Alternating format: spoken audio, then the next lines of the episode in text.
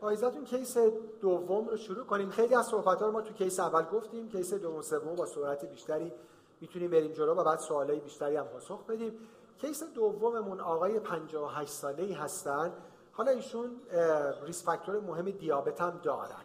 یه سابقه تایپ 2 diabetes از حدود 10 سال قبل و یه سابقه hypertension از حدود 6 سال قبل. و الان بار اول هست که پیش شما میان به جهت اینکه move کردن به جایی که شما دارین practice می‌کنین. سابقه دیگه ای ندارن به غیر از این دو نکته و social history شون هم منفی هست. در فعالیت های عادیشون asymptomatic ان یه نوار قلب نرمال از بیمار داریم و به غیر از یه overweight بودن یعنی BMI 28 باقی physical exam نرماله. فشاری که در office داریم دیگه حالا طبق عددی که دکتر قنواتی گفتن ما می‌تونیم اینا رو تفسیر کنیم. 128 روی 78 126 روی 76 diastole ها نرماله اما سیستول ها الیویتده یه نکته ای که راجع به کاتگوریزیشنی که دکتر قنواتی گفتن یادمون باشه این که در حقیقت برای نرمال بودن انده یعنی هر دو باید نرمال باشه. و برای ابنرمال بودن اوره. یعنی هر کدوم که بالاتر بود معیار کاتگوریزیشن ما میشه اون.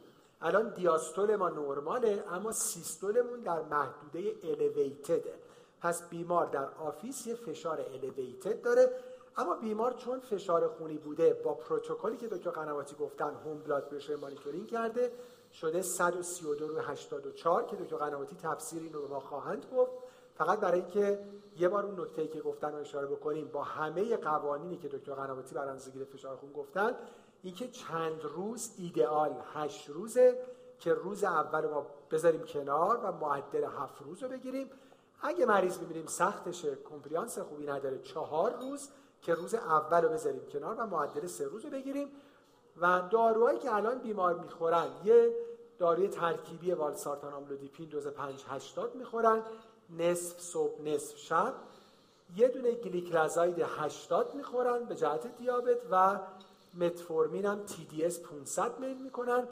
یه سری آزمایش با خودشون دارن که اعداد قند خوبه FPG 93 دارن ایوانسی 6 و 9 دارن تو HPP 133 الکترولیت ها TFT و بیوینکراتینین نرماله. LDL بیمار الان 78 ظاهرش که خوبه. دکتر ملک برای ما راجب باطن این عدد هم صحبت خواهند کرد. تیجی بیمار 210 و هر بالای 150 بالاست. حالا اینجا باز به ما اشاره خواهند کرد که فیبرات اضافه بکنیم یا نه. و بیمار یه ACR 140 هم دارن که به هر صورت در محدوده یه مایکرو آلبومینوری هست. یعنی به هر صورت دیابت بیمار تارگت ارگان دمیج داده. فکر می‌کنم دکتر ملک بیشتر توضیح خواهند داد. بعد روتین آزمایش هامون اندازه‌گیری پروتئین نوری هم باشه. این یه آزمایش ساده است که تارگت ارگان دمیج رو به ما نشون میده. دکتر ملک با بحث دیابت شروع کنیم. شما پروفایل اونی که هیچی نداره رو برامون گفتین. الان رسیدیم تو اون چهار تا کتگوری شما به بیماری که مبتلا به دیابت هست. خب الان در این کیس ما با یه بیمار دیابتی مواجه هستیم. که حالا از دو جنبه قندش و لیپیدش من صحبت می‌کنم. خب جناب قنواتی بیشتر در مورد فشار خونش صحبت خواهند کرد. پس این case الان در مورد اینکه diabetes هست و باید استاتین بگیره تمام متفاوت بود. بالای 40 ساله 58 سالش بوده و باید استاتین بگیرد. این تکلیفمون معلومه.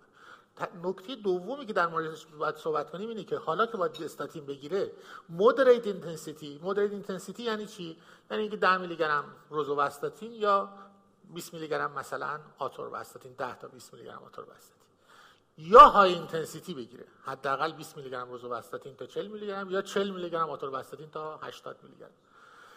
من اگر بخوام این رو خیلی جمعش کنم عمده مریض های دیابتی شما وقتی بالای 50 سال میرن دیگه high risk ان. اگر فاکت بالای 10 سال دیابت دارن high risk ان. اگر additive risk factor دارن مثل hypertension obesity high risk ان در نتیجه اکثر بیماران شما در دیابت اون subgroup ی که واقعا شاید moderate intensity بخوان بین 40 تا 50 سالی هستن که risk factor خیلی قابل توجهی ندارن که به moderate intensity شاید استاتین براشون کافی باشه. یعنی در بحث دیابت دستتون به زیاد بره یعنی high intensity بدید. مریض ازش سود می‌بره. بیشترین علت مرگ و میر بیماران دیابتی حوادث قلبی و روحیه. و بیشترین داروهایی هم که به شما کمک می‌کنه اینه که ریسک فاکتورهای کاردیوواسکولار. ما تا نسل جدید داروهای قند بیان مثل اسجلتی و جلپیوان آگونیستا اصلا کنترل قند در سرنوشت کاردیوواسکولار نقشی نداشت. کنترل لیپید و کنترل فشار خون و قطع سیگار بود که سرنوشت بیمار رو تغییر می‌داد. و این همچنان سر جاش هست ولی حالا modality های بیشتری داریم. پس در این case ما دوست داریم که مریضمون بالای 40 سال همه استاتین بگیرن moderate intensity. اگر زیر 40 سال هستن risk factor additive دارن بگیرن که حالا این مورد case ما نیست. ولی مریض هایی که high risk ان multiple risk factor دارن. یا اینکه بالای 50 سال هستن اینها بهتر است که های اینتنسیتی دریافت کنن. ببینید ما اینجا اصلا در مورد لول صحبت نکردیم با هم دیگه. نگفتیم که عدد چند. خب وگرنه اگر این مریض نگاه کنید یه LDL 74 داشت اگه اشتباه نکنم 78 خب عدد خوبیه زیر صد خیلی وقتا ممکنه بگیم خب خوبه دیگه. جلوش هم نرماله. مریض شما هم قانع نیست دارش. میگه من که چرمیام خوبه. نه تنها باید به این مریض استاتین بدید. high intensity استاتین باید بدید. نمیگیم که خب با دم با 5 میلی روزوواستاتین هم میاد پایین دیگه. خب میاد پایین. چرا ما high intensity میگیم؟ ما برای آوردن پایین چربی مریض با 5 میلی روزوواستاتین هم می‌تونیم. چرا میگیم 20 میلی روزوواستاتین باید بدید؟ به خاطر اینکه اثرات استاتین ها در مریض های high risk فقط با مکانیزم کاهش lipid نیست. با اثرات anti-inflammatory شون stable کردن عروق پلاک های atherosclerotic stable کردن پلاکت یعنی با مکانیزم های متفاوت از حوادث قلبی عروقی جلوگیری می‌کنن. وقتی high dose می‌دید و high intensity می‌دید. در نتیجه ما در این case regardless of level of lipid به مریض استاتین باید بدیم. و با توجه به اینکه مریض من 10 سال دیابت داره 58 سالشه فشار خونیه باید high intensity استاتین بگیره. کاری به لول 74 ش ندارم. تا اینجا بس تکلیف من برای این مریض 20 میلی دوست دارم که مثلا روزوواستاتین شروع کنیم. در مورد قند بیمار. بیمار ما الان داره گلیکلازی 80 80 سه تا متفورمین. سه تا متفورمین می‌خوره. ببینید تو دارای فشار صحبت شد اینجا هم صحبت شد. بیمار دیابتی پلیفارمسیه داره کلی دارو می‌خوره. همینجا اینه چهار تا قرص قند داره می‌خوره دو تا نصف والزومیکس داره می‌خوره. خدمت شما. در ما هر یک دارویی که شما برای مریض اضافه می‌کنید اگه یک دارو رو بگید یک بار بخور. این 80 در long term در یه سال مثلا follow کنید مریض 80 یعنی حتی وقتی یه دارو میدیم 20 درصد موارد خورده نمیشه. وقتی میگیم دو بار بخور این می‌رسه به 70 درصد. میگیم سه بار می‌رسه به 60 درصد و میگیم چهار بار می‌رسه به 50 درصد compliance مریض. و این ترجمه بالینی داره. 30 درصد hospitalization و mortality رو زیاد می‌کنه. این بحث fixed dose combination چه در فضای lipid فضای فشار خون چه در فضای قند بحث لاکچری بودن نیست بحث compliance و adherence. و ترجمان بالینیش کاهش mortality و hospitalization ه.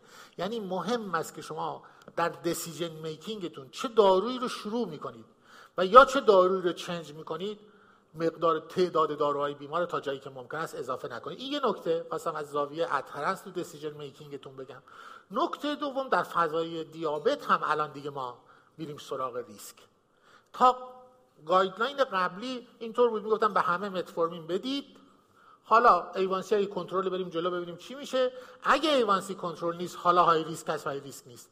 الان دیگه evidence ها bulk evidence های ما به سمتی رفته که تو ADA 2023 میگه از همون ابتدا مریضتون رو اصلا بگید من می‌خوام فقط قند رو کنترل کنم مریض high risk نیست.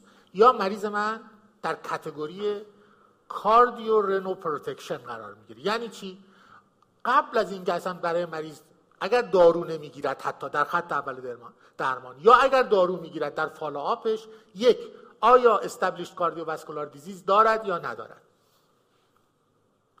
خب cardiovascular disease تعریف کردیم.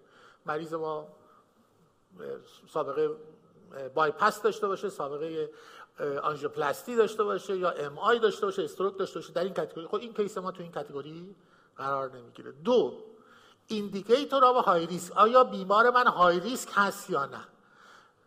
ADA تا قبلش یه تعریف high risk تو فضای دیابت خب یه ذره controversy ه اینم برمیگرده به نوع بیمارانی که تو مطالعات مختلف. یعنی به هر چندین clinical trial بزرگ درست حسابی داریم.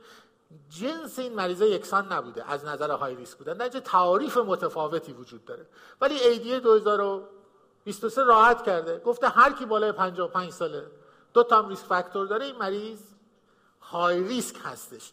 در نتیجه بسیار از بیماران دیابتی بالای 55 سال شما یا فشار خون یا obesity داشته باشن smoker باشن. خدمت شما عرض کنم بسیار یا albuminuria داشته باشن. همه اینا تو category high risk قرار می‌گیرن. این case ما بالای 55 ساله. هم albuminuria داره هم فشار خون داره. در در high risk group هست. وقتی در high risk group مریض شما قرار گرفت حتما regardless of A1C کاری به ایوانسی هست ایوانسی مریض 6 5 باید یکی از دست داروهای SGLT ها و GLP-1 agonist ها رو دریافت کنه. یکی از این دو دسته رو. ما تو ایران با توجه considering به cost و اینکه oral medication داریم و قیمتش نسبت به GLP-1 agonist ا بسیار پایین تره معمولا میریم اول سراغ SGLT ها تو ایران با امپاگلوفلوزین خب من می‌خوام به این مریض امپاگلوفلوزین بدم A1C مریض من چند بوده؟ 6 و 8 خب بدم من که نمی‌خوام A1C ش انقدر بیارم پایین. در نتیجه مریض داره گلیکلازید هم می‌گیره تازه add کنم ممکن است یه hypoglycemia هم بهش تحمیل کنم.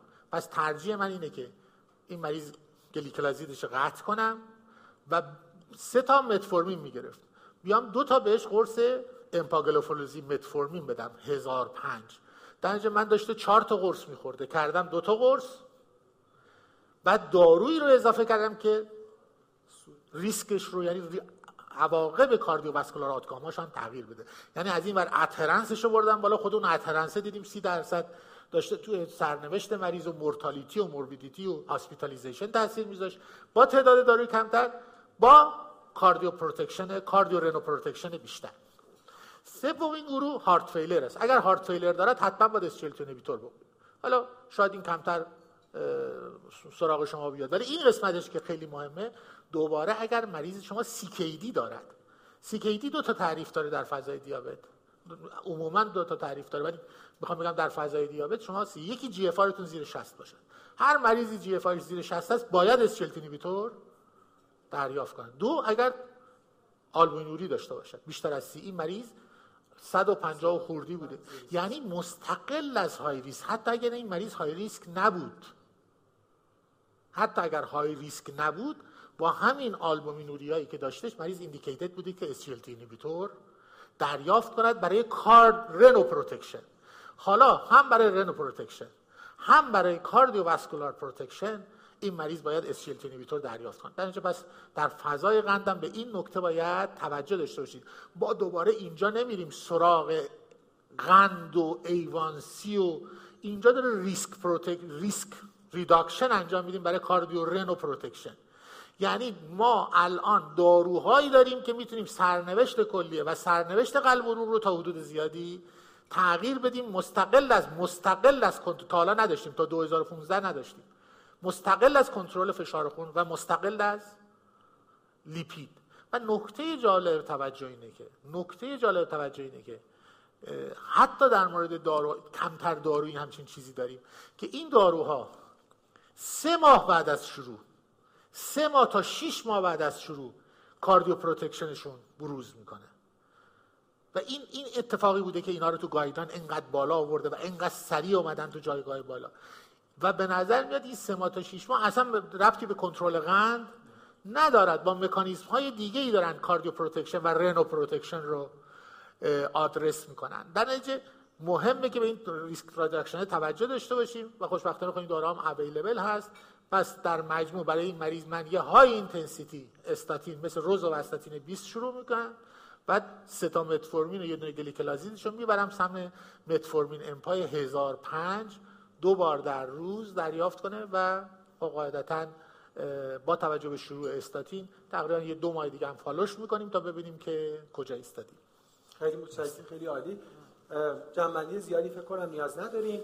خیلی کوتاه راجع به لیپید که حالا موضوع اصلی اون هست پس همه بیماران مبتلا به دیابت حداقل یه moderate intensity dose استاتین نیاز دارن. اگه high risk باشن این میشه high intensity که همونجوری که دکتر مری فرمودن تو real practice تقریبا بیشتر بیماران مبتلا به دیابت high risk هستن.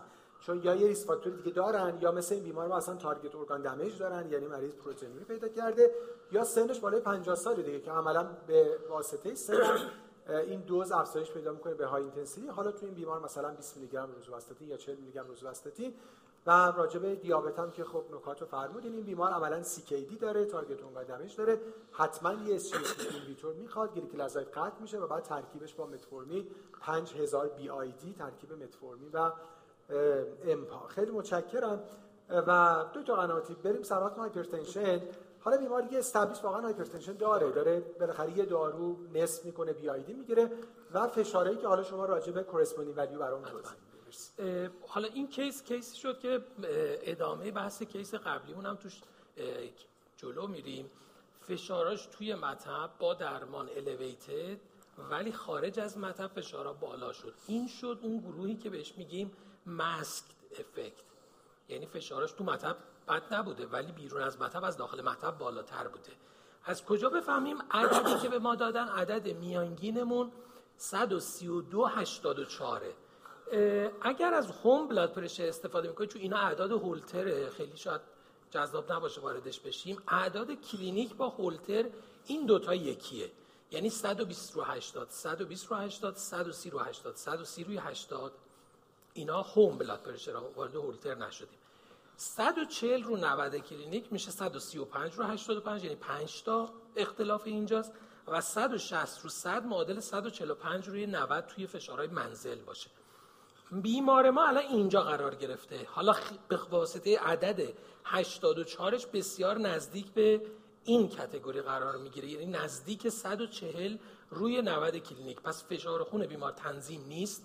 نکته اول باز بحث استفاده غلط از داروه. ما یه دارویی رو با تکنولوژی بالا پیدا کردن که این دارو طول اثرش 24 ساعته هم آملودیپین هم والزارتان هر دو.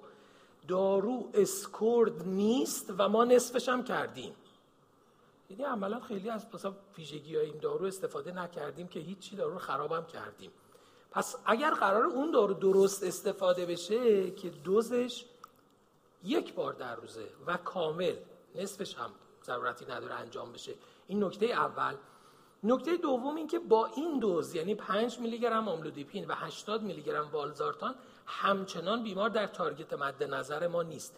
یک کیس دیابتیکه که فشار بالا داره و با این دارو کنترل نیست. پله دوم ما افزایش دوز داروه. پس یک استفاده از یک ترکیبی یه پله بالاتر از اینی که داره استفاده می‌کنه. و درست استفاده کردنش. احتمالا بخشی از فایده این رو هم به خاطر میس کردن. یکی از این نصف ها در هر هفته یه بار چهار پنج روز یه بار هم سود نبرده بیمار. بنابراین اگر پله اول کسی به نظر من بیاد داروهای بیمار رو تنظیم کنه. یعنی بگه یه دونه والزارتان 5 80 روزانه بخور.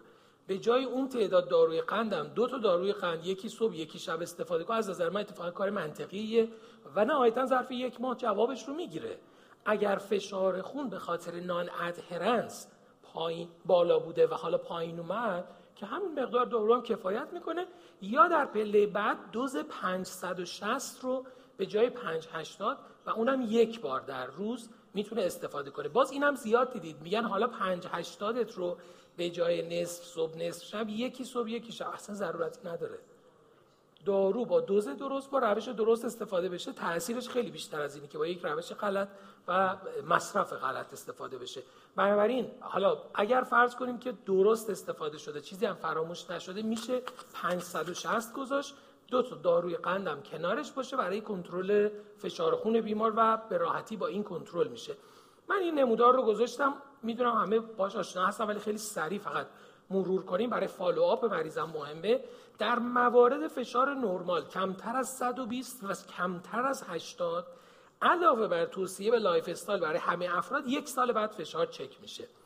در حالت مقابلش بالای 140 روی 90 در صورتی که تایید بشه این با فشار خونه های out of office درمان non-pharmacologic و pharmacologic با هم فا... non-pharmacologic therapy ترک سیگاره کم کردن مصرف نمک در رژیم غذایی افزایش مصرف میوه سبزیجات افزایش دریافت پتاسیم نبا مکمل. از طریق مصرف مواد غذایی که پر پتاسیم هستند 150 دقیقه ورزش در هفته کاهش وزن که ما میگیم تقریبا معادل هر یک کیلوگرم یک میلیمتر جیوه یا هر ده کیلوگرم معادل یک ده میلیمتر جیوه ما کاهش فشار رو خواهیم داشت. اینا مجموعه روش هایی که می‌تونه به عنوان درمان های non-pharmacologic برای بیمار مد نظر باشه ولی در stage دو در کنار درمان.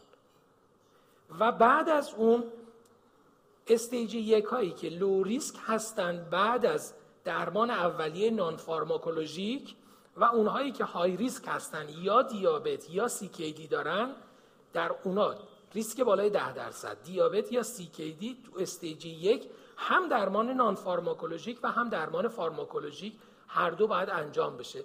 در stage دو یا یکی که درمان دارویی برای شروع شده follow-up ما یک ماه بعده و در stage یک low risk ی که سه تا 6 ماه بعد فال... می‌خوایم follow کنیم که ببینیم lifestyle modification ش جواب داده و دارو بذاریم یا نه.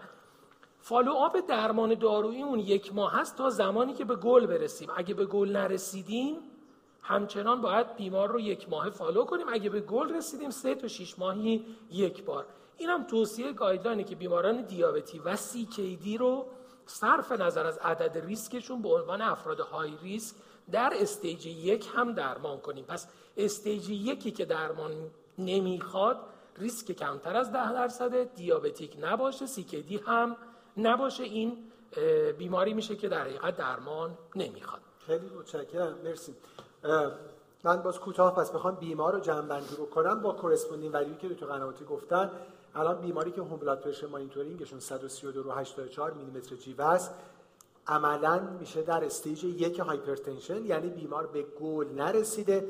نکته ای که هست این که حالا ما در case بعدم که elderly ه خواهیم گفت همه بیماران در هر category که باشن یعنی مبتلا به دیابت، CKD، ASCVD همینطور elderly goal شونه که به کمتر از 130 و کمتر از 80 دیاستول برسن.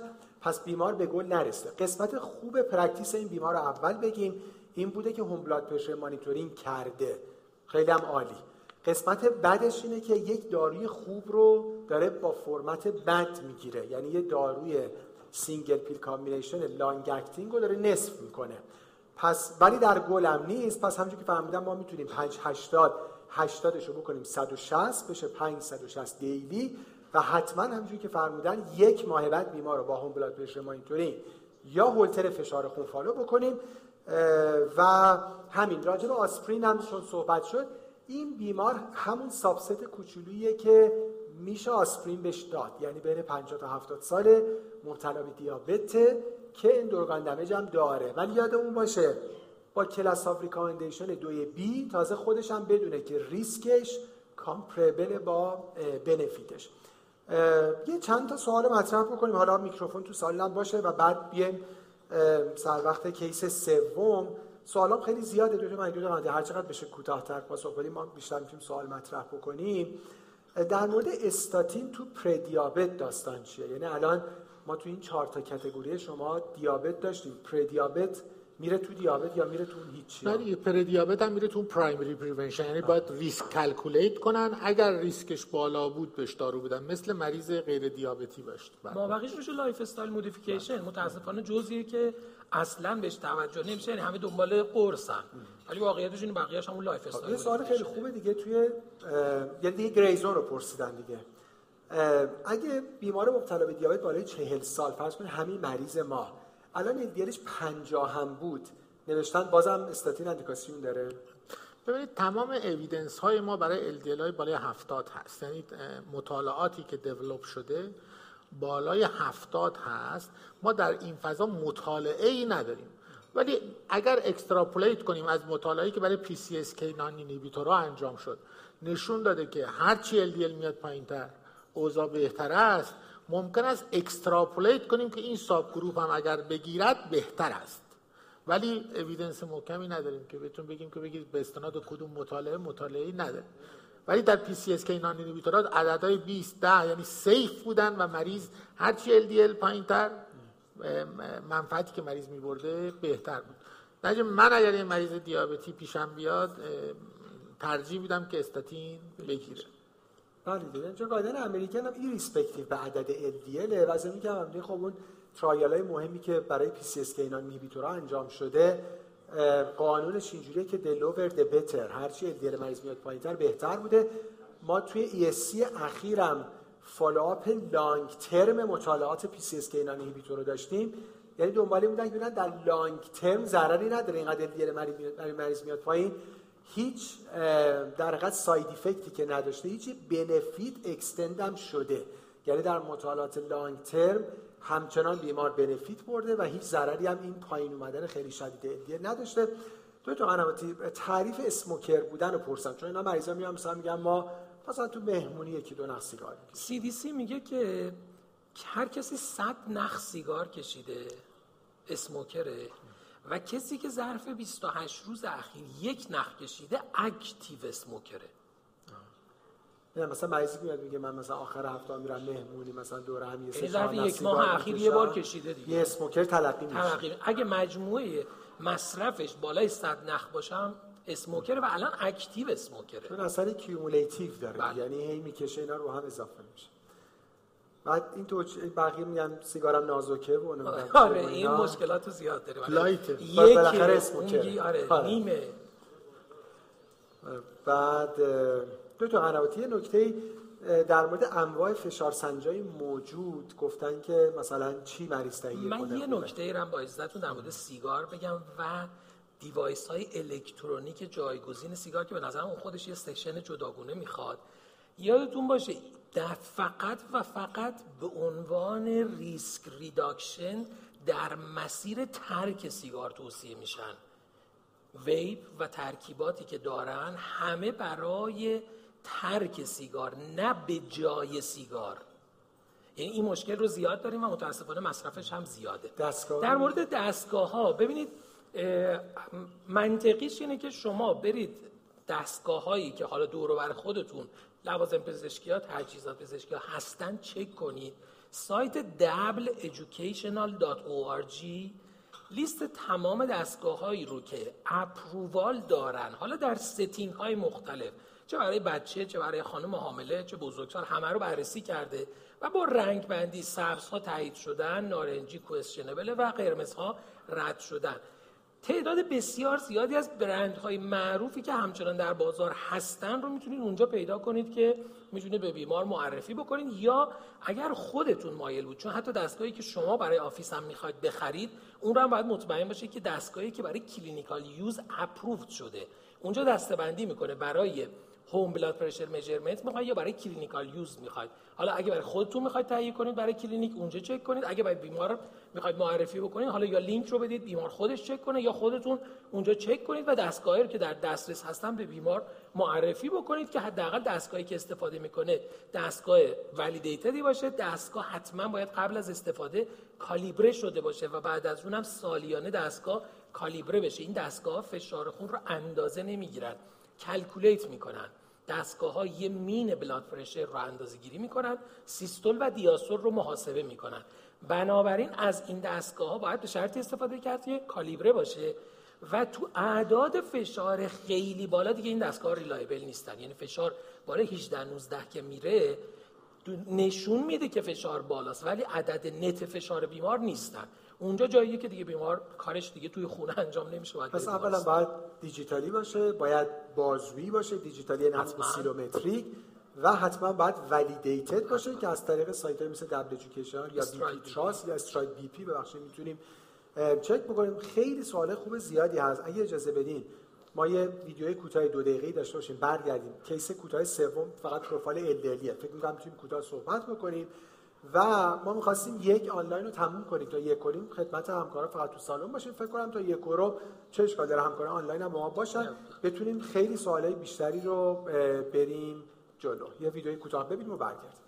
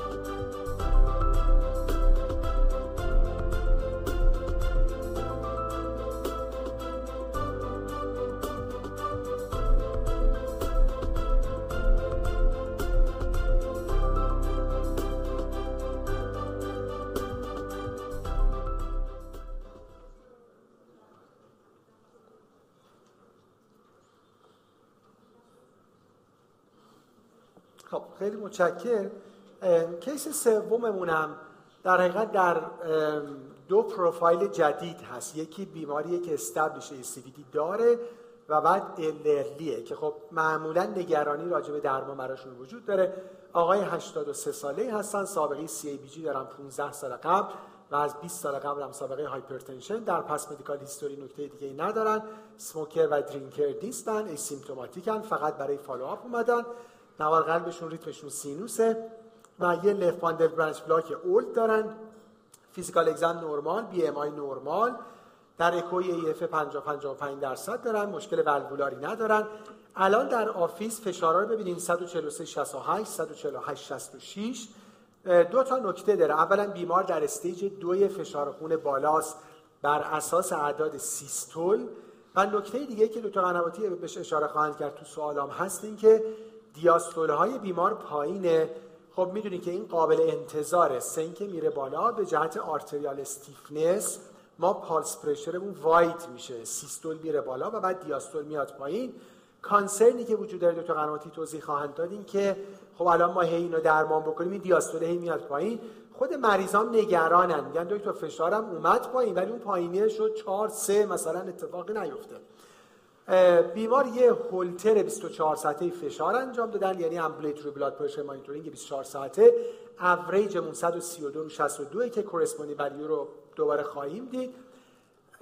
80 میلی گرم آسپرین می‌گیرن 10 میلی گرم اتروواستاتین دو تا لوزارتان 25 یه نصف تریامترن اچ دو تا, دو تا نصف آملودیپین 5 و یه دونه supplement کوکیوتن هم می‌گیرن.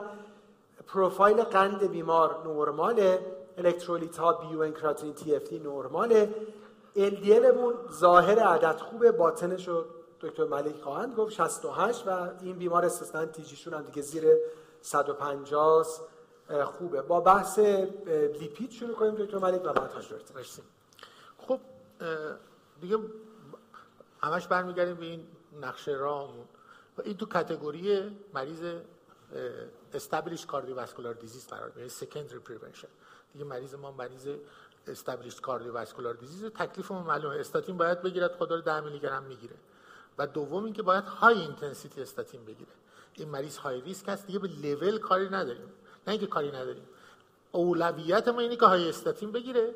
high intensity حتی این مریض اگه یعنی حداقل باید 20 میلی گرم روزوستاتین بگیره. حالا اگه 20 میلی گرم روزوستاتین می‌گرفت همین عدد بود خوب بود. ترجیح ما این بود که LDL ش زیر 55 باشه. یعنی شاید می‌بریم رو 40 میلی گرم روزوستاتین پس این یه نکته این که ما تو مریض established cardiovascular disease هم high intensity بگیره هم بهتره که LDL زیر 55 بریم. نکته ای که این case داره سنشه. سنش 83 ساله. خب دیدیم ما تمام باز دوباره bulk evidence های ما زیر 75 سال زیر 70 سال هست. عمده مطالعاتی بود یعنی این subgroup خیلی تو مطالعات نیستن. در نتیجه recommendation ما در این subgroup ها با افرادی که تو سن پایین تر هستن متفاوت نیست به خصوص اگر established cardiovascular disease دارن. ولی ممکن است با احتیاط بیشتری دوز up-titration کنیم به خاطر اینکه اساسا در طب سالمندی نه در مورد داروهای لیپید. عمده داروهایی که شما می‌دید با توجه به سن و با توجه به متابولیسم های کبدی و با توجه به تفاوت های فیزیولوژیک این ساب گروپ زنی ممکن است بیشتر مستعد عوارض برای داروها باشن یعنی پروتکل درمان ما متفاوت نیست ولی ممکن است که این مریض که دور می‌گیره شاید خیلی نگران نباشیم. ببریمش مثلا از همون ابتدا 20 میلی گرم بگیره روزو یا اینکه اگر می‌خوایم شروع کنیم مثلا فرض کنیم با دوز پایینتر و بعد up-titrate کنیم که frailty و این مسائلی که سارکوپنی و مسائلی که افراد مسن دارن. ولی در target مون maximum tolerated dose باید بگیره حداقل 20 میلی روزوستاتین خیلی متشکرم. بله. پس دوز استاتین بیمار ناکافیه. همینجا دکتر بریم بعد بکنیم روزوستاتین 20 میلی گرم روزانه. همینجا بپرسم دکتر مری احتمالاً کوکیوتن رو دادن به خاطر اینکه حالا مریض مسنم هست یه خود میوپاتیش کمتر بشه. آیا جایگاهی داره؟ تو یک کلمه نه هیچ جایی نداره و کاست مریض رو خیلی بالا می‌بره. یعنی ما وقتی میریم داروی اساسی رو می‌خوایم بدیم همش این دعوای گرانی و ارزانی برای هم همکارای پزشکان بیمار مهمه. ولی نمی‌دونم چرا توی داروهای supplement هم مریض هم بعضی وقتا آره خیلی مریض راحتتر میپذیره. هیچ جایگاهی فیزیوپاتولوژی thinking بله Q10 تو مسیر متابولیسم عضله اینا نقش دارد ولی clinically هیچ فایده ای نداره. یه نکته ای که الان چون لغت پاتوفیزیولوژی رو دکتر ملک گفتن این که خیلی تو این جلسات حالا حداقل از خود من همکاران شنیدن برای practice trial based practice بکنیم نه با pathophysiological thinking. evidence based بله نه اینکه پاتوفیزیولوژی چیز بدیه. اتفاقا وقتی ما در evidence یا trial یه چیزی می‌بینیم بریم توضیح پاتوفیزیولوژیکش رو پیدا کنیم. یعنی الان شما تو case قبل فرمودین آدم ممکن میگه خب من دو بار در روز داروی فشار بخورم که ظاهرش بهتره که صبح صبح تا شب رو کنترل کنه شب هم شب تا صبح کنترل کنه. خب ولی trial ها میگن در حقیقت شما وقتی داروی long acting single pill combination و daily مصرف بکنین خوب دقت کنین همه چی بهتر میشه. نه فقط ادهیرنس کنترل فشار بهتر میشه ساید افکت ها کمتر میشه. یه خورده ما نگران کاستیم دیگه. الان مثلا شما ممکن بگی مثلا من یه والزونیست یا والزاتان آملتور 560 مثلا قیمتش اینقدره. حالا اگه بیام به مثلا اینقدر لوزارتان بدم اینقدر تریامترن بدم مثلا باز هم ببینید در کاست به مطالعات نگاه کنید مطالعات نشون دادن که از نظر کاستم نوتراله. یعنی فرقی نمی‌کنه نهایتا. چرا؟ چون فقط به قیمت دارو که نگاه نمی‌کنن. من همیشه مثالی که بر خودم از زمان استودنتی و اینترنی اینها وجود داشته بحث سی سی او شما می‌تونید مریضی که مثلا ام آی کرده بگین سی سی گرونه بره توی بخش عادی بخوابه. اصلا بخش هم گرونه بره توی مثلا حیات مثلا اونجا رو صندلی بشه بره خونهشون. خب ولی ما میبریمش CCU با اینکه گرونه. یا شما بگید مثلا اینوکساپارین LMW گرونه. من به مریض unfractionated هپارین بدم. یادتون باشه اینا وقتی در مطالعات تو guideline میان بالا حتما cost م در مطالعات لحاظ شده. دو تا البته بریم سر وقت بحث hypertension که خب دیگه شما گفتین ظاهر داروها خیلی ناجوره. دو تا لوزارتان یه نصف تریامترن دو تا هم نصف یعنی پنج بار مریض داره دارو می‌خوره برای فشار خونه بالا. بله. حالا من فقط اسلایدر رو عوض کنم. نکته بیشتری نداریم. ببینید توی بحث درمان من ترتیب درمان رو گذاشتم. حالا کسی که به شما می‌رسه وقتی درمان رو گرفته خب یه ذره متفاوته. ولی اگه اصول اولیه شروع درمان رو بدونیم هر چیزی هم بیمار می‌گیره به راحتی می‌تونیم تو قالب و فریم درستش وارد کنیم و بیایم. یه نگاهی بندازیم. توصیه guideline اینه که شروع درمانتون به خصوص حالا مواردی که مونوتراپی نیاز هست یعنی بیماری که stage یک low risk ه بعد از سه ماه تا 6 ماه یا بیمار stage یکی که 20 میلی گرم سیستول 10 میلی گرم دیاستول پایین تر از target هست یعنی شما فکر می‌کنید با یه دارو به target می‌رسید خب اینا رو مونوتراپی می‌ذارید. به مونوتراپی جواب نده. یا بیماری که بیشتر از این اعداده یعنی stage دو definitely stage دو ها رو single pill combination می‌ذاریم. guideline توصیهش اینه که یا ACE یا ARB رو با calcium channel blocker یا دیورتیک ترکیب کنید. خب ترکیبات اینا رو خوشبختانه داریم تو کشور به راحتی قابل استفاده است. و از نظر cost و هزینه هم حالا صرف نظر از بحثی که ممکنه بالا یا پایین باشه خیلی تفاوتی الان نداره. پله دوم اینه که اگر با ترکیب دو دارویی با دوزاژ مختلف نتیجه نگرفتیم میریم سراغ سه دارویی. ترکیب سه دارویی ما ترکیب یک ACE یا ARB به اضافه calcium channel blocker به اضافه دیورتیکه که ما باز تو ایران والزارتان آملودیپین هیدروکلروتیازید رو داریم. اون بالا هم والزارتان آملودیپین و والزارتان هیدروکلروتیازید هر کدوم نیاز باشه داریم. اگه به این پله بعد جواب نداد میریم سراغ بحث resistant hypertension از اینجا به بعد اگر نیاز باشه میشه به فکر استفاده از اسپیرونولاکتون یا اپلرنون به عنوان یه مهار کننده اختصاصی تر بود و نهایتا بعد از همه این موارد میشه به فکر استفاده از beta blocker ها بود. باز اگه جواب نداد ترکیبات دیگه ای که alpha blocker ها هستن و موارد دیگر میشه به فکر اضافه کردنش برای درمان بود که حالا اونجا یه ذره جزئیات داره. توی این case یه بحث اعداد ambulatory blood pressure monitoring شه که خب اگه خاطرتون باشه من اونجا البته ambulatory blood pressure monitoring رو 24 ساعتش رو خدمتتون نگفتم. اعداد روزش معادل همون home blood pressure monitoring ه در اعداد 24 ساعته برای اینکه بگیم بیمار در target مد نظره 24 ساعته و کمتر از 125 روی 75 باشه. یعنی به نسبت هوم و کلینیک 5 تا پایین تر میاد.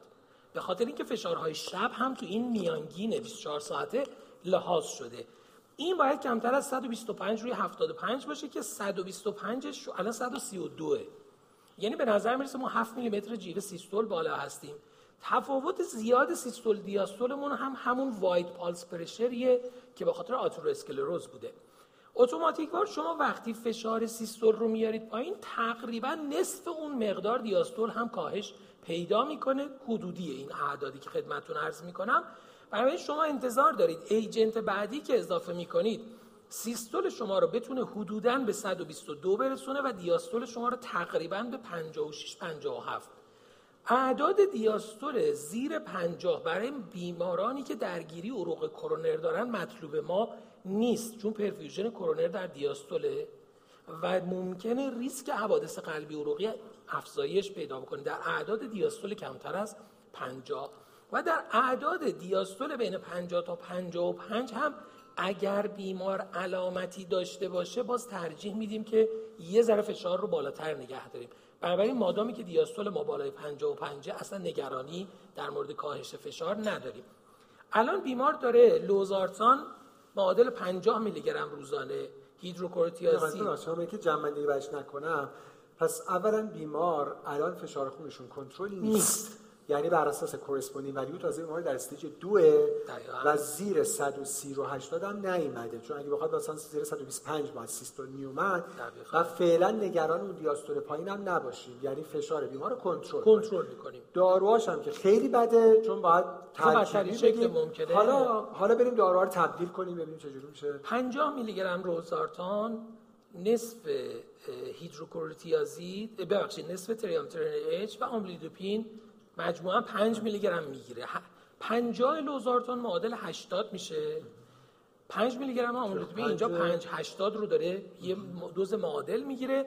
تریامترین اچ هم داره نصف دوز می‌گیره و بیمار در تارگت نیست.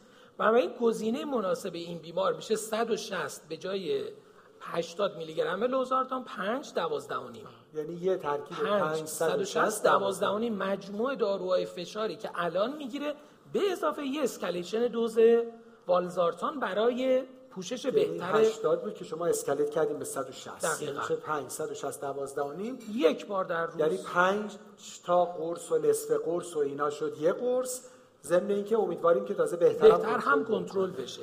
حالا یه زمان ممکنه همکاران بگن ما نگران افت فشار هستیم واقعیتشون هیچ فرقی نمی‌کنه. شما در مورد بقیه مریضان باید این موضوع رو حواستون باشه. توی ویزیت یک ماه بعد بیمار ارتواستاتیک از بیمار چک می‌کنید.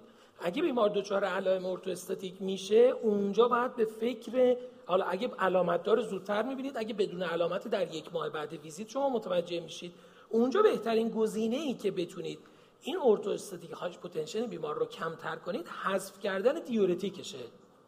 یعنی اونجا ترکیب 560 رو می‌تونید برای بیمار بذارید یا حتی اگر قبل از اینکه یک ماه بعد ببینید برای یک ماه اول بیمار 560 ترکیب والزارتان آملودیپین رو بذارید از نظر من بهترم هست.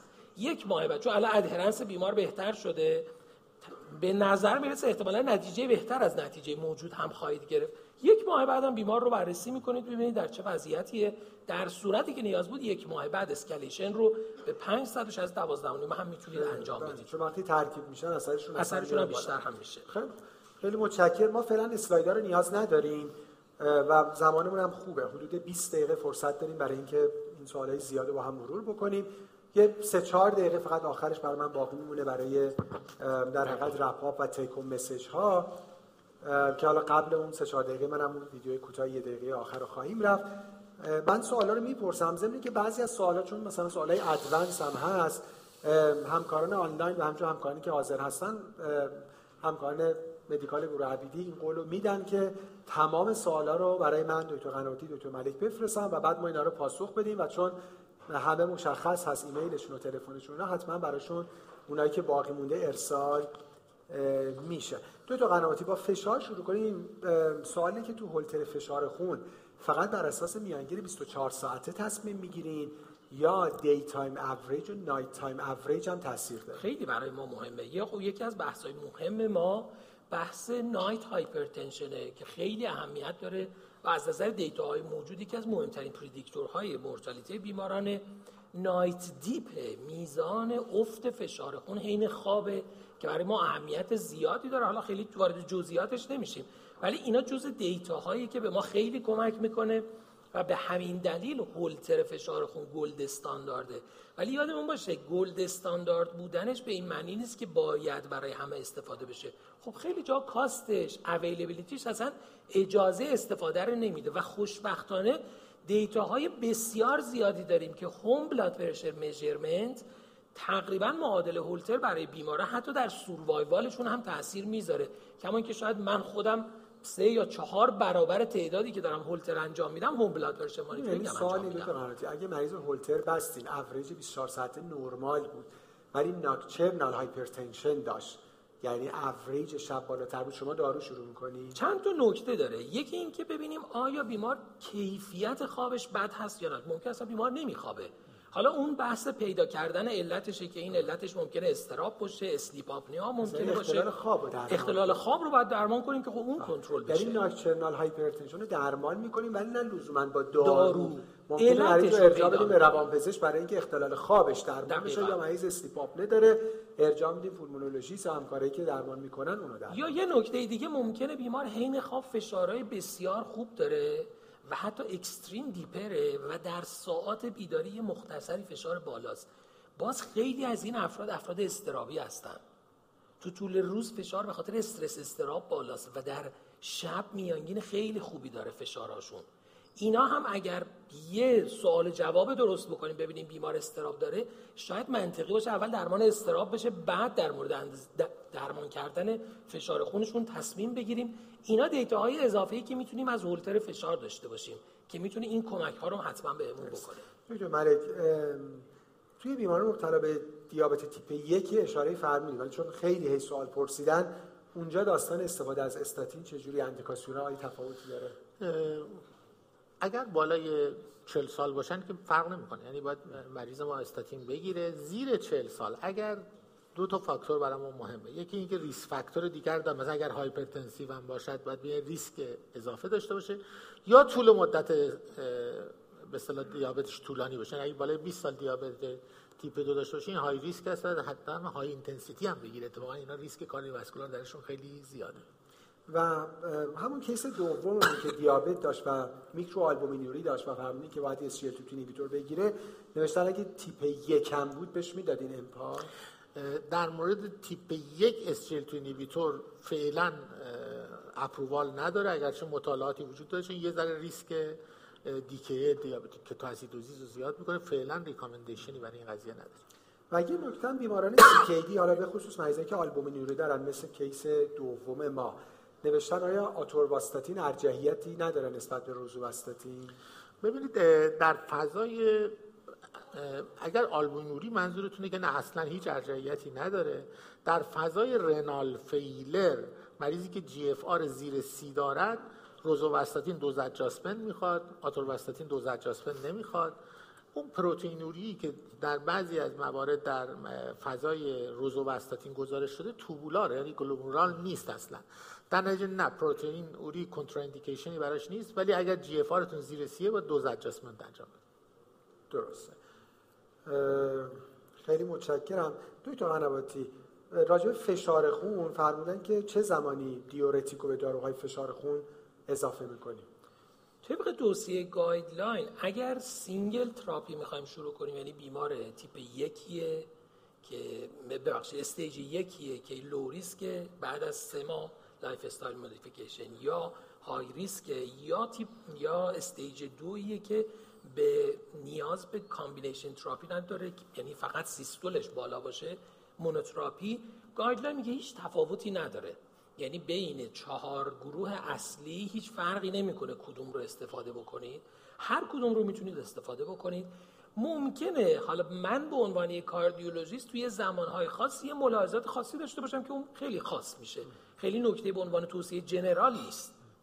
ولی راجع به اینکه به ARB که حالا ما ترکیبیاشو داریم یا حالا ACE که ما نداریم calcium channel blocker اضافه کنیم یا diuretic اضافه بکنیم آیا پروفایلی داریم؟ چون یه بحثش خب pedal edema ست یعنی مریضی که حالا مثلا با ترکیب amlodipine و مثلا valsartan دچار ادم میشه که حالا ما یکی هم مریضای سابقه stroke ـه که یه خود تو آره توی کلیتی که ما داریم باید ببینیم ریسک چی رو می‌خوایم برای بیمار کم بکنیم.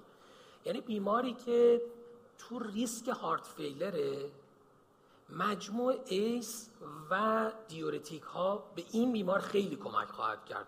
حالا risk score های زیادی داریم که نشون میده کدوم بیمار در ریسک heart failure ـه مثلا بیمار diabetic ی که CAD داره و در کنار اون مثلا یه GFR پایین داره این بیماریه که در ریسک heart failure ـه این risk calculator ی که از مطالعه در مورد داپا استخراج شد مطالعه DECLARE risk score heart failure ش میگه افرادی که در ریسک بالاتر heart failure هستن اونجا استفادهش برای استفاده از SGLT2 inhibitor ها تو دیابته. تو بحث فشار خون استفادهش برای استفاده از diuretic هاست. یعنی شما بیماری رو که در ریسک بیشتر ابتلا به heart failure ـه یا بیماری که در ریسک ابتلا به stroke مطالعات زیادی داریم که هم diuretic ا هم calcium channel blocker ها در اونا می‌تونن کمک کنن که ریسک stroke رو پایین بیارن. ولی بالاخره یه بیمار در ریسک یکی از این عوارض نیست.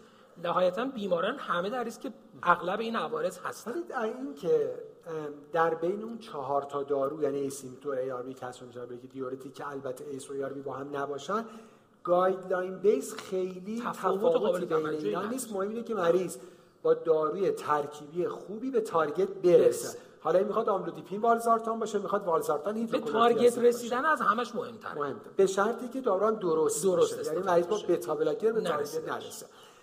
دو تا سوال راجع به آسپرین که بپرسم تون. یکی اینکه گفتن اگه یه مریض بالای 70 سال مبتلا به دیابت از قبل آسپرین مصرف می‌کرده برای primary prevention باید قطع بشه؟ اگر صرفا primary prevention بله. باید قطع بشه. خیلی ریسک bleeding بالاست. بله. و یعنی ها تا یه کار اشتباهی می‌کرده خب نمی‌کنه دیگه یه نکته هم تکمیل کنم. اتفاقا چون دست ما وقتی سن بالا میره بیشتر به سمت آسپرین میره این خطاست. اتفاقا این subgroup رو ریسک بیشتری هستن. یعنی ما مثلا میگیم 80 سالشه خب این دیگه بخوره. یعنی بالای 65 سال خیلی سراغ یعنی primary prevention دست به مهره نیست که دیگه حالا چون بله. دیگه بعد بله. بدی راحت قطعش می‌کنه. و یه یه نکته دیگه هم یه practice ی که نمیشن خیلی شایع ما می‌بینیم این دیدم یه روز در میون و دالا دوبار در هفته آسپرین خوردن. که هیچ ارزشی نداره. خیلی خب خیلی متشکر من بحث prediabetes م پرسیدم دکتر ملک نقش HDL رو تو تصمیم به شروع استاتین تو LDL بالا پرسیدن که جایگاهی داره یا نه؟ ما متاسفانه چندین مطالعه برای HDL بوده چند دارو هم آمده ولی clinical trial موفق نبوده.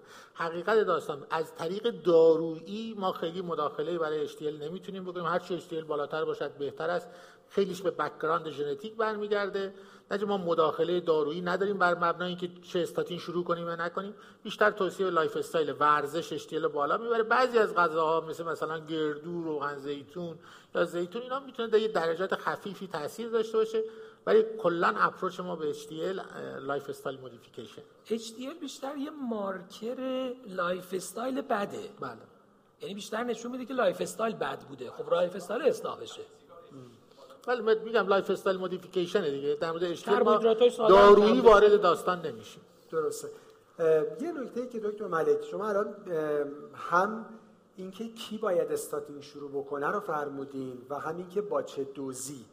ولی بالاخره target هم اشاره فرمودین. یعنی که ASCVD زیر 55 مبتلا به دیابت زیر 70 حالا اگه با این دوز مطلوب یعنی high intensity دوز نرسید پرسیدن که step بعدی چه خواهد اگر با maximum tolerated dose statin مریض ما به target نرسد فرض کنید که همین مریض قلبی مونه بالاست. ezetimibe معمولا add می‌کنیم. یادمون باشه ezetimibe به maximum tolerated statin. چون خیلی وقتا مریض تا یه ذره میگه زانوم درد گرفت استاتین قطع می‌کنن و ezetimibe شروع می‌کنه. ezetimibe add میشه. و یه مرحله بعد اگر مریض ما همچنان high risk است یا very high risk است ولی با add شدن ezetimibe هم کنترل نشد PCSK9 ها می‌تونه که الان available تو کشور و حالا بحث بیمه ایناش هم پیش رفته. دارای تزریقی هستن که بیماران شما می‌تونن بگیرن و LDL رو اونا دیگه شانس این که response اشون تا 70 درصد ممکن است LDL پایین بیاره و میشه از اون دسته داره. اون بحث قطع کردن استاتینا هم یه مشکل بزرگه. یعنی کاملا با علائم غیر مرتبط به مقدار بسیار زیادی بیمار استاتین رو قطع می‌کنه. با زانو درد مچ پا درد انگشت درد شست درد گردن درد هر چیزی که اتفاق افتاد. ولی واقعیتش اینه که اولین مشخصه ای که اصلا بخوایم به فکرش باشیم ضعف و احساس درد در عضلات پروکسیماله. رو خود عضلات به خصوص عضلات پروکسیمال یعنی حتی به سمت دیستال که میره احتمال اینکه ناشی از استاتین باشه کمتره. اصلا درد مفصل نیست ارتباطی به درد مفاصل نداره. محل درد هم روی توده عضلات باید باشه که حالا این حداقلشه ولی ریسک اسکوری داره که اگه شک کردید می‌تونید از اونم استفاده بکنید. خیلی متشکرم. فقط راجع PCSK9 inhibitor ا چون بالاخره الان موجوده یادمون باشه چون cost ش خیلی بالاست patient selection توش خیلی مهمه. اون حالا اندیکاسیون های PCSK9 زیادن ولی اون بخشی که خیلی مهمه و class of یک داره و اولویت باید به این بیمارا اختصاص داده بشه. بیمارانی هستند که established CVD دارند یعنی برای secondary prevention دارن دریافت می‌کنن و با high intensity dose statin و ezetimibe به target ما نرسیدن. مثلا در بیماران مبتلا به دیابت هم جایگاه داره ولی class of recommendation ش پایینتر برای همین patient selection تو داروی گرون خیلی خیلی مهمه. دکتر قنواتی شما فرمودید که اگه بیمار از اون چهار دسته سه دسته رو گرفت یعنی مثلا ACE inhibitor رو calcium channel blocker ی رو diuretic و گرفت و کنترل نشد خط بعد در حقیقت یه MRA یه. mineralocorticoid receptor antagonist ه حالا یا spironolactone یا eplerenone دوز spironolactone معمولا که 25 یا 50 اینجا می‌خوایم شروع کنیم. استارتمون 25 تا 100 میلی گرم قابل افزایش eplerenone هم 25 تا ماکسیموم 50 فقط نکته ای که هست اگه موافق هستین اگه بیماری با سه دارو کنترل نشده اولا یعنی در category resistant hypertension قرار می‌گیره. اولا بیمار باید workup بشه از نظر علل secondary. چرا با سه دارو کنترل نشده؟ و ترکیب MRA با ACE inhibitor یا ARB دیگه یه خود practice ش سخته. به جهت اینکه کراتینین follow-up می‌خواد پتاسیم follow-up می‌خواد. اگه خودمون expert یم خیلی هم عالی. اما اگه practice روتینمون نیست کار با spironolactone حتما بیمار رو refer کنیم به کسی که در حقیقت توی hypertension specialist داره به جهت اینکه اون بعدا بیمار ممکنه با هایپرکالمی و افزایش کراتینین بیاد. ضمن اینکه یادمون باشه ما ممکنه یه بیمار secondary hypertension رو miss کرده باشیم. و فقط داریم هی بهش دارو اضافه می‌کنیم. مثلا مریض renal artery stenosis ه یا مریض مثلا hyperaldo یا بالاخره مشکلات دیگه اندوکرینولوژی داره. MRA اگر اضافه شد هم با همون پروتکل 3 10 30 و 90 خیلی کار سخته دیگه. آره. کراتینین پتاسیم باید چک کرد درسته. سوال آخری که از خدمت شما بپرسم دکتر قنواتی که چون خیلی راجع به calcium score صحبت شد پرسن که این چه جوری چک میشه؟ کار با دستگاه دستگاه CT آنژیوگرافی شما می‌خواید CT angio انجام بدید دستگاه. پروتکلش این شکلیه که قبل از انجام CT angio یک calcium score می‌گیره. اون با یه هدف دیگه می‌گیره. اون می‌گیره که ببینه توده کلسیوم این کرونر چقدره. چون اگر این عدد بالای 800 باشه اصلا نتیجه CT angio قابل تفسیر نیست. به خاطر artifact ی که کلسیوم ایجاد می‌کنه. بعدها این یه استفاده side شد. گفتم خب اگه کسی رسوب چربی انقدر داره خواسته دیگه چرا بریم بقیه مسیر رو؟ خب فهمیدیم دیگه مشکل داره. واسه همین با همون دستگاه CT angio انجام میشه. متاسفانه تقریبا میشه گفت اکثر مراکز تو تهران این کار رو انجام نمیدن. نه به خاطر اینکه دستگاه این option رو نداره بخاطر که نمی‌دونن. از اصلا این استفاده ای برای این موضوع داره. خیلی راحت تره چون می‌زنه اشعهش در حد یه chest X-ray ساده است برای بیمار. کاری در حد مثلا 5 تا 10 دقیقه است که بلا فاصله هم report ش برای بیمار آماده است و خود دردسر تزریق و میزان بالای اشعه رو نداره و از نظر data data ی بسیار زیادی به ما میده. از جمله calculator های CVD الان داره میره به سمت calculator هایی که توش عدد calcium score لحاظ شده و الان National Heart and Lung Blood Institute ی آمریکا calculator ی به عنوان calculator MESA در درست کرده. که اصلا عدد calcium score توی اون هست و بر مبنای اون استفاده میشه. این عدد کمتر از 100 اگه باشه فرد low risk statin therapy می‌خواد ولی آسپرین نمی‌خواد. اگه بالای 100 هست بعضی از guideline ها میگن آسپرین رو هم میشه روی استاتین اضافه کرد و در اعداد بالای 100 بیمار استاتین رو حتما باید بگیره خارج از اون پروفایلایی که تا حالا در موردش صحبت یعنی در صورت با CT هست یعنی CT کرونر بدون contrast ه و با اشعه خیلی کم در حد یه chest X-ray اگه برگردیم به اسلایدا من take home message رو داشته باشم چون همکارای آنلاین باید کم کم برن خلاص مقدمات ناهارشون آماده بکنن. از خدمت اونا مرخص بشیم. یه ربع باقی مونده رو هستیم در خدمت همکارایی که توی سالن حاضر هستن. و تقریبا عمده سوالات آنلاین هم من پرسیدم. حالا بقیه سوالا هم برای ما میفرستن. خیلی سوالا مربوط به دیابت بود که حالا چون عمده بحث امروز راجع به hypertension و دیسلیپیدی من اونا رو در حقیقت skip کردم ازش گذشتم. حالا بعدا همکارا حتما برای آقای دکتر ملک میفرستن که اونا هم پاسخ بدن. 13 تا مورد رو به عنوان تیک و مسیج با هم دیگه مرور بکنیم.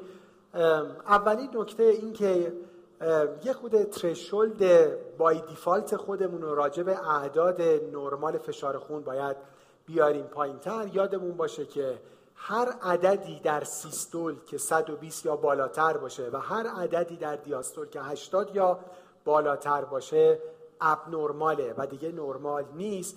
باید اینرسی خودمون رو نسبت به این قضیه البته الان نه سال هاست که باید از بین برده باشیم. نکته دوم take message دوم راجع به hypertension که یادمون باشه باز یه تصور اشتباهی هم ما و هم بیماران داریم که اون اعدادی که بیمار تو خونه اندازه می‌گیره ارزشی نداره. یادمون باشه که نه اتفاقا unreliable نیست. تشخیص و پیگیری درمان با out of office blood pressure measurement درسته که gold standard هولتره اما در همه جای دنیا به خاطر cost و محدود بودن resource ها بار اصلی به دوش home blood pressure monitoring کاملا valid ه به شرط اینکه آموزش بدیم و دقیق و درست انجام بشه. نکته بعد در درمان hypertension ما hit and run نداریم. اینکه درمان کنیم و تمام. حتما نیاز به follow up داره. وقتی درمان شروع می‌کنیم دکتر قنواتی فرمودن ما follow up های یک ماهه خواهیم داشت تا بیمار به target کمتر از 130 روی 80 میلیمتر جیوه برسه. نکته بعد این که حواسمون به اعداد در حقیقت home blood pressure monitoring و ambulatory blood pressure monitoring باشه. یه جدولی داره گرچه حفظش هم کار سختی نیست اما بالاخره اون جدول corresponding value همیشه جلوی چشممون باشه رو میزمون هر جایی که داریم practice می‌کنیم که تطابق بدیم با اعداد office. category هایی که آقای دکتر قنواتی چندین بار اشاره کردن بر اساس اعداد office هست و اون اوریج یک هفته یا اوریج 24 ساعته باید ببینیم که معادل چه عددی از office هست. نکته بعد این که در درمان فشار خون اینجوریه که بهتره که همه تخم رو در یک سبد بذاریم. یعنی اینکه بهتره به بیمار داروی ترکیبی بدیم. تنها جایی که ما monotherapy داریم stage یک hypertension هست. اما اگه بیمار در stage دوی hypertension وارد شد یا stage یکی بود که با monotherapy به target ما نرسید حتما بیمار نیاز به دو دارو خواهد داشت. این دو دارو به صورت single pill combination در یک داروی long acting باید باشه. نکته بعد این که یادمون باشه که بیماران مسن نه تنها به همون اندازه افراد جوان که اتفاقا بیش از افراد جوان از درمان hypertension سود خواهند برد به صرف اینکه بیمار بالای هفتاد سال هست محرومش نکنیم از درمان hypertension نگران افت فشار و falling نباشیم داریم بیمار رو follow می‌کنیم. نکته ای که حالا توی بحثا گفته نشد من اینجا یادآوری بکنم این که شک به orthostatic hypotension هم داریم حتما در office چک بکنیم یعنی بیمار در حالت خوابیده و بعد یک دقیقه بعد از ایستادن و سه دقیقه بعد. و مهمه اگه فشار خون سیستول بیش از 20 میلیمتر جیوه دیاستول بیش از 10 میلیمتر جیوه افت کرد یا heart rate بیش از سی تا افزایش پیدا کرد یعنی بیمار دچار orthostatic hypotension یا post orthostatic tachycardia syndrome ه که حالا حتما باید توصیه های supportive رو بهش بکنیم که دچار falling down نشه. راجع به لیپید اولین نکته که دکتر ملک در هر case اشاره کردن قبل از تصمیم گیری ببینیم بیمار در چه category ه. FH یعنی LDL 190 یا بالاتر. دیابت established CVD یا هیچ کدوم از اونها که باید برای بیمار ریسک ده ساله حساب بکنیم. نکته بعد که چند بار اشاره شد تو سوالان بود اندازگیر پروفایل لیپید مثل قند نیست نیازی به ناشتا بودن نداره مگه بیماری که TG های بالای 350 400 داره که خب چون TG به شدت تابع diet ه اگه داریم تصمیم می‌گیریم که به بیمار می‌خوایم داروی anti TG مثل حالا مثلا اومگا 3 با دوز درمانی نه supplement بدیم. یا فیبرات حتما باید بیمار ناشتا باشه. نکته نهم بیشتر بیمارانی که دارن فیبرات می‌گیرن متاسفانه بدون اندیکاسیون دارن می‌گیرن. اگه بیماری توی کیسه داروی gemfibrozil یا فنوفیبراته حتما revise کنیم ببینیم آیا indication داره یا نه. که خب دکتر ملک نکاتش رو به تفصیل فرمودن. take home message دهم بیمار مبتلا به دیابت نیاز به استاتین خواهد داشت. این دوتا با هم همراهی خیلی زیاد دارن و اگه بیمار مبتلا به دیابت high risk بود دوز استاتین دوز high intensity خواهد بود. نکته یازدهم که هم در بحث بهش اشاره شد و هم در سوال جواب ها بیشتر بیمارانی که یه علائمی پیدا می‌کنن و اینو نسبت میدن به استاتین به جهت میوپاتی اصلا علائمشون ارتباطی به استاتین نداره. خیلی از علائم اصلا ساید افکت استاتین نیست دردای جنرالیزه در بدن و حتی اونایی که ظاهرش خیلی شبیه اصطلاحا ناسیب و ایفکته یعنی چون مریض شنیده که درد عضلانی میده دو ماه بعد میاد میگه دکتر از وقتی آتورواستاتین می‌خورم کلا من خستم. نمی‌دونم. یعنی همه مشکلات خلاصه خانوادگی و اقتصادی و اینا رو میندازه رو دوش استاتین. راهش صحبت کردن با بیماره و یه نکته history base. قبل اینکه شروع کنیم بگیم جایتون درد نمی‌کنه. اگه جایش درد می‌کنه الان بنویسیم. بگیم شما قبلش هم گفته بودی من زانوام درد می‌کنه. take-home message دوازدهم باز راجع به افراد مسن. یادمون باشه که افراد مسن در secondary prevention در primary prevention بالای 70 سال indication دریافت استاتین ضعیفه class of recommendation دوی B ه اما در secondary prevention بیماری که ASCVD داره بیمار نه تنها همون قدر نسبت به افراد جوان بلکه بیشتر از درمان استاتین سود می‌بره و take-home message سیزدهم هم یادمون باشه مثل case سوم ما تمام بیمارانی که established ASCVD دارن یعنی سابقه acute coronary syndrome revascularization حتما نیاز به high intensity dose استاتین دارن بدون توجه به عدد LDL خیلی متشکرم از توجهتون همکاران آنلاین از جناب دکتر ملک از جناب دکتر به صورت رسمی از خدمتتون مرخص میشیم. خیلی متشکرم.